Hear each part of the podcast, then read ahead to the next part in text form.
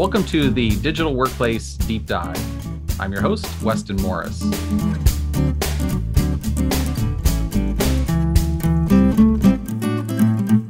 Got a question for you. How many hours did you spend in Zoom or Teams or, or WebEx or whatever your uh, platform is of choice last week? If you're an average remote worker, you might be surprised if you tally up the numbers and see that almost 20% of your life is being consumed in UC&C tools, Unified Communication and Collaboration tools. That might be more time than you spend sleeping or eating. Now, I want you to think about this. How was your experience? Do you have great video? Do you have great call quality? Did you use the virtual whiteboarding tools? Are you 100% sure that your meetings are secure? And as we move to a hybrid work environment, our use of unified communication and collaboration platforms like Zoom or Teams, it's not going away. But one thing is clear they need to improve both in quality as well as security. So, my goal in this episode of the Digital Workplace Deep Dive is to find out some of the pitfalls of using a UC&C platform in 2022. And I'd like to discover what I can do to secure and optimize my UC&C environment. And to help me on this quest, I've managed to corner Alan Shen, the CTO of Unify Square, Welcome to the show, Alan.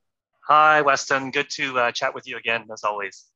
It is great to have you on the show. Now, some might be wondering why we might even be talking about securing and optimizing a UC&C platform. I mean, after all, uh, you know, we did a bit of scrambling at the beginning of the pandemic. I think most of us figured out how to install Zoom or Teams or WebEx. We, we you know, we followed the instructions on the side of the box, and uh, we've been so somewhat successful in our online meetings. Now, Alan, you have seen literally hundreds of Zoom and Teams implementations from, you know, I'm going to say from hundreds of seats all the way to like a quarter of a million seats or more. Is everyone having a great experience? They are. I think we can just end this webinar right now, Weston. Let's go have a beer. No, no, I, am I'm joking. uh, no, you, you really hit the nail on the head. Um, you know, when the pandemic started, what we found is customers were scrambling just to get something working. And the bar for um, success was basically good enough.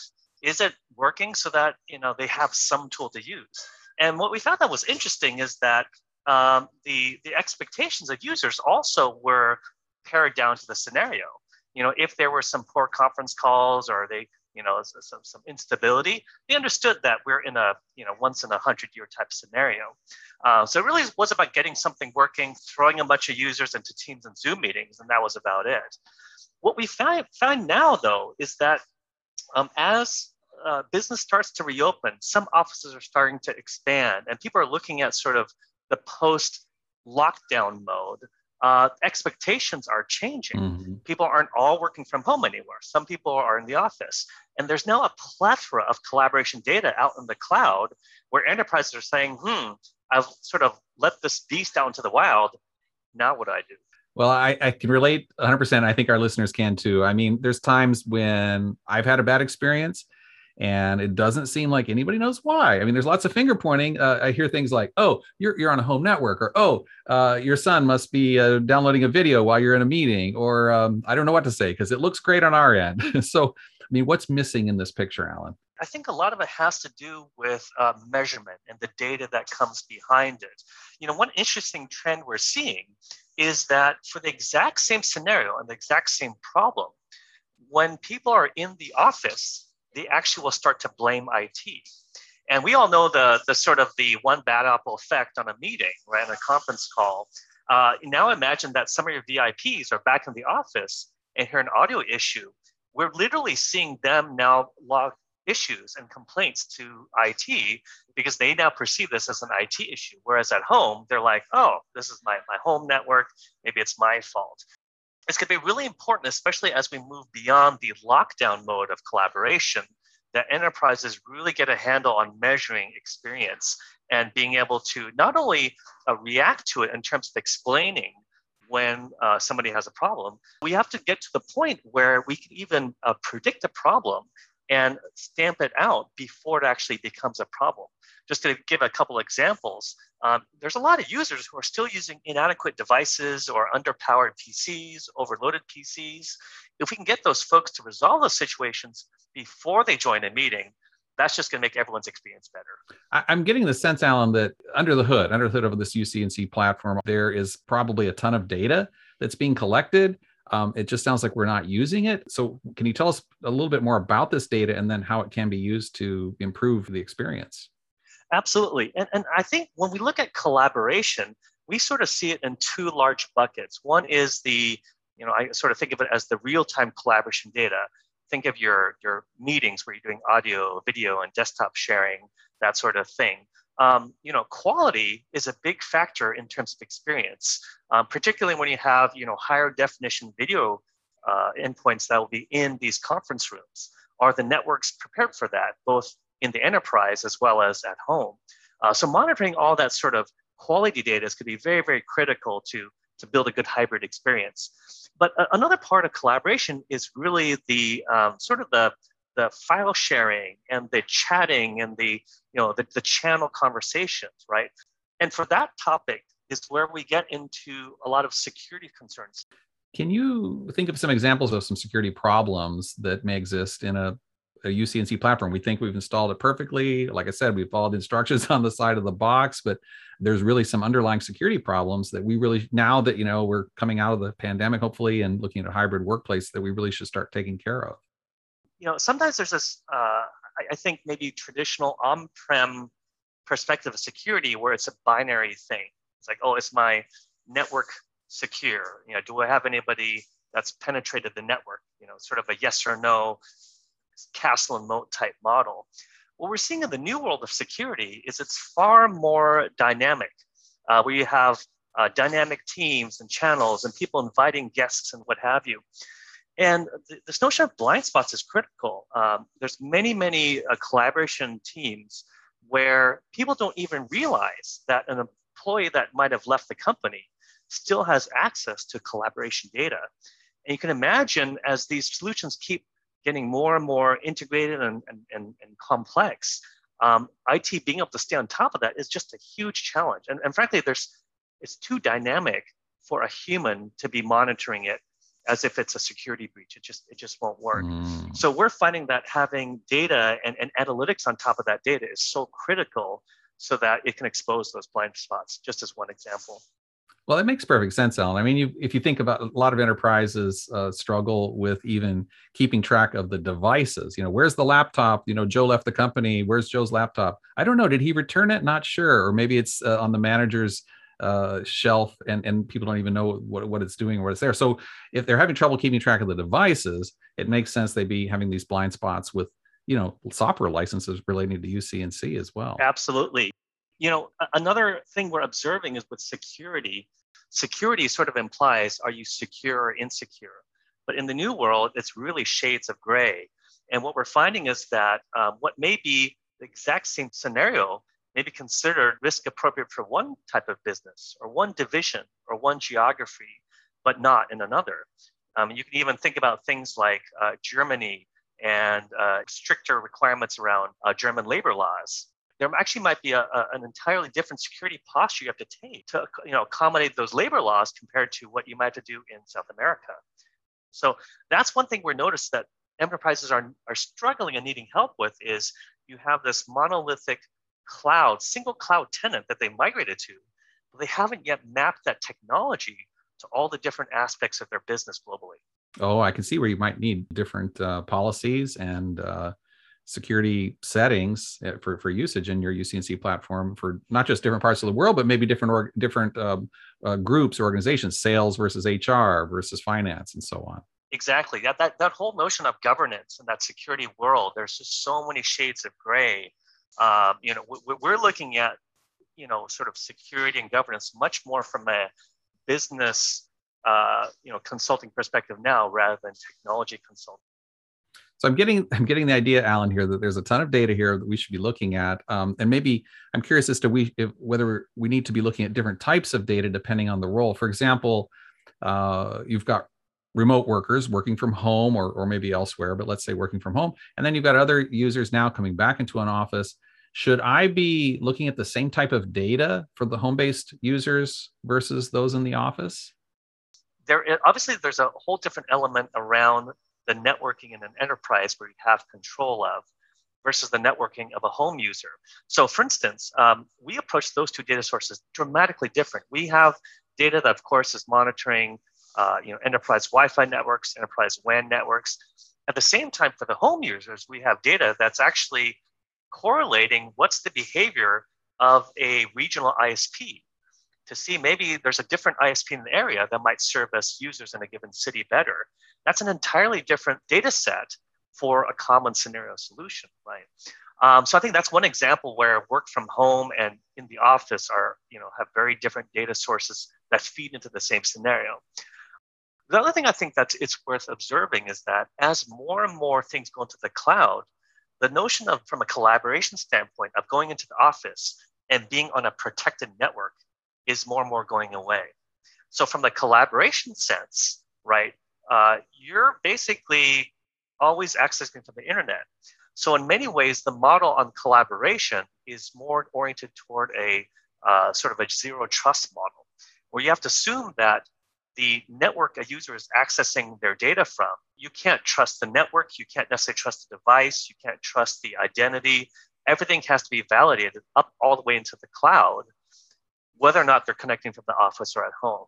So, in that regard, we're moving a lot more into things like um, identity design, uh, device management design, and things like conditional access, so that we don't have to draw these super, um, super draconian boundaries for a user uh, and let them have the right sandbox to collaborate in, even if they're outside the network.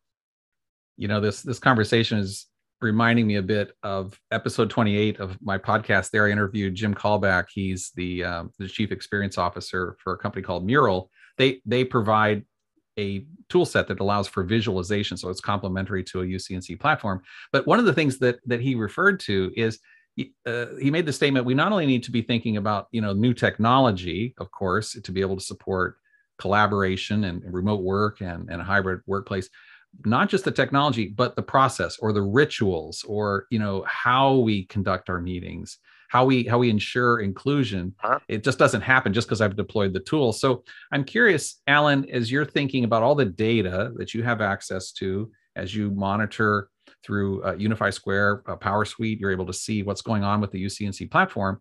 Does that give you insights not just into you know the security and the you know the the, the usability that you you talked about? Does it also give some insight into uh, how people are using the platform and kind of give insights as to what type of training might be needed for for those end users if they're not using it properly?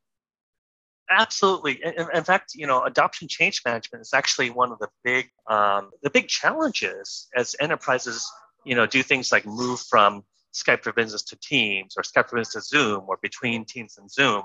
Uh, you know, we were working on a project uh, in, in Hong Kong actually for a customer, and they had thought, oh yeah, I deployed Teams meetings. Everyone must be using Teams. And we actually showed them some um, analytics that we built that said, hey, you know, 80% of your users yeah, you're using Teams for meetings, but 80% of your users are still using Skype for all of their chats. Uh-huh. And, and, and the, the CIO was absolutely floored at that and totally changed his approach and actually launched a adoption initiative where we, based on our custom reporting, actually targeted the laggard users. He wanted the named users where they could push and say, hey, we're about to move to Teams Phone.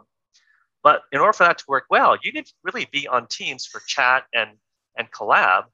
Uh, and he did this targeted initiative for all the sort of uh, top users who are still on the old platform to make that whole phone transition go smoothly.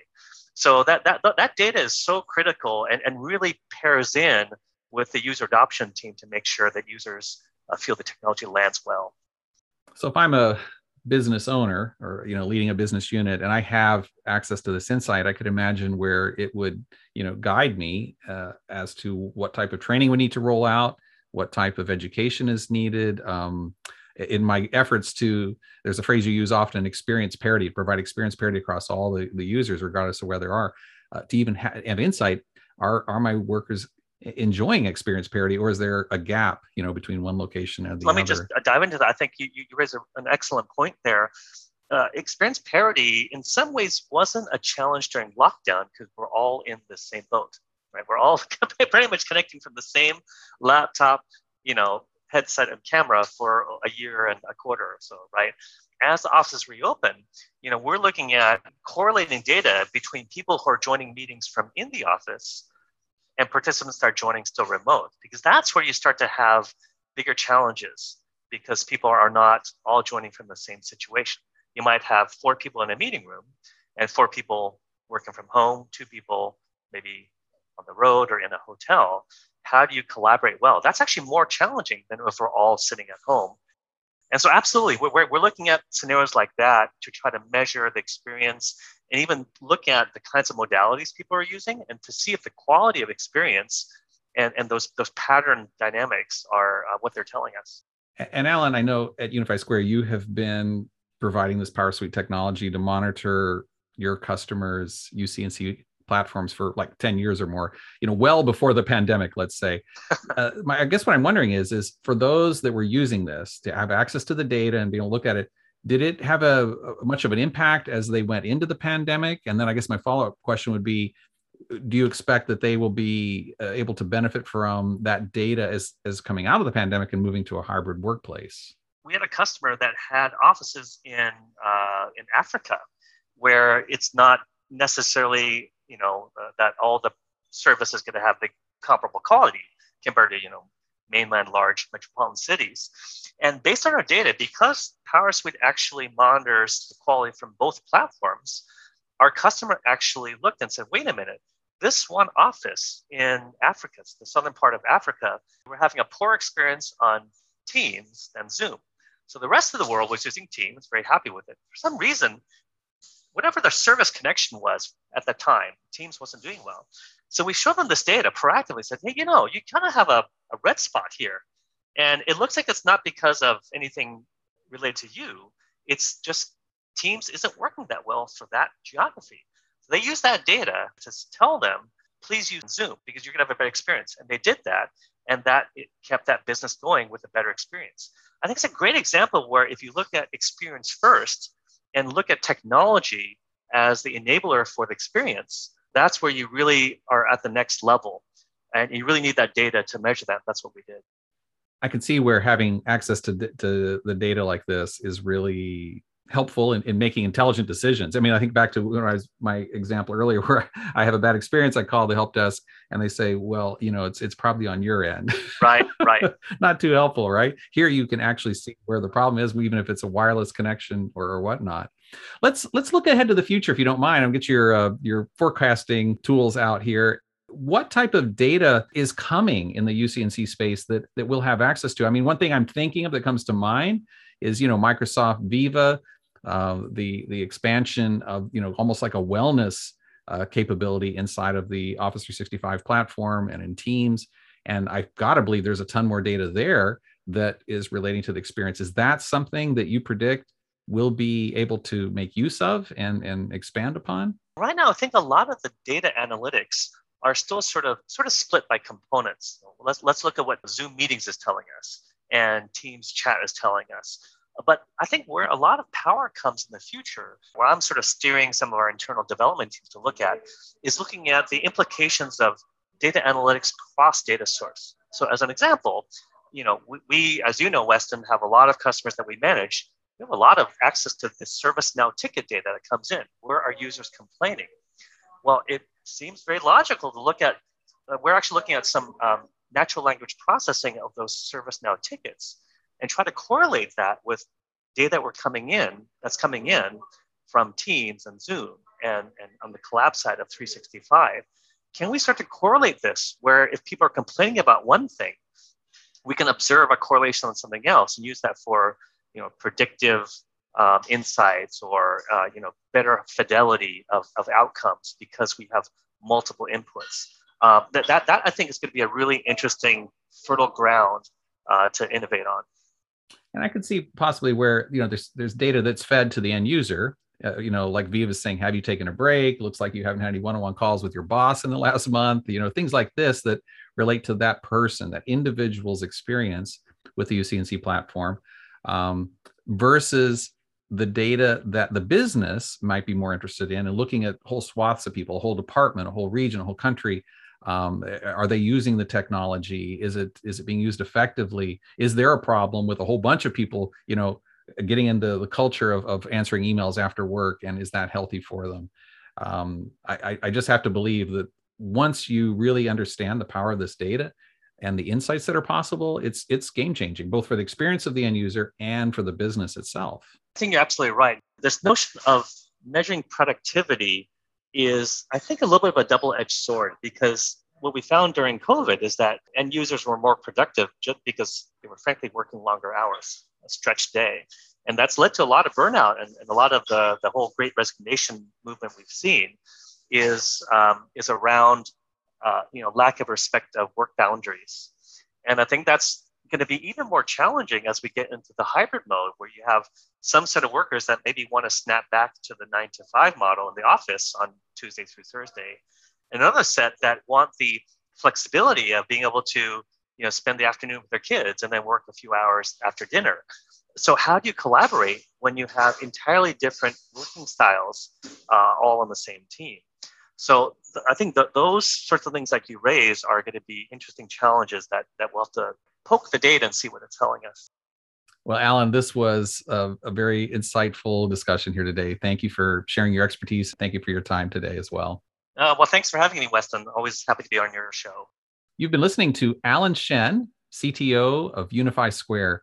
In our episode today, I, I, came into it hoping to find out some of the challenges, both with experience and security, that we might have with a platform where we're spending so much of our time in these UC and C platforms, Zoom, Teams, WebEx, uh, others, and then to discover what we can do if we can tap into this data to provide better security and to optimize our environment as we go into 2022. And I believe that Alan delivered on both of those goals today.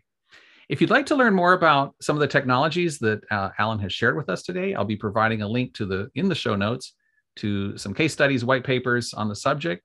Uh, and Alan also just recently recorded a uh, an episode on XLA TV talking about the connection between experience and the data we can collect and monitor in our UC&C platforms. So that'll probably be coming out about the same time as this podcast, and I'll provide a link to XLA TV in the show notes as well. You've been listening to the Digital Workplace Deep Dive. I'm your host, Weston Morris. Thanks for listening.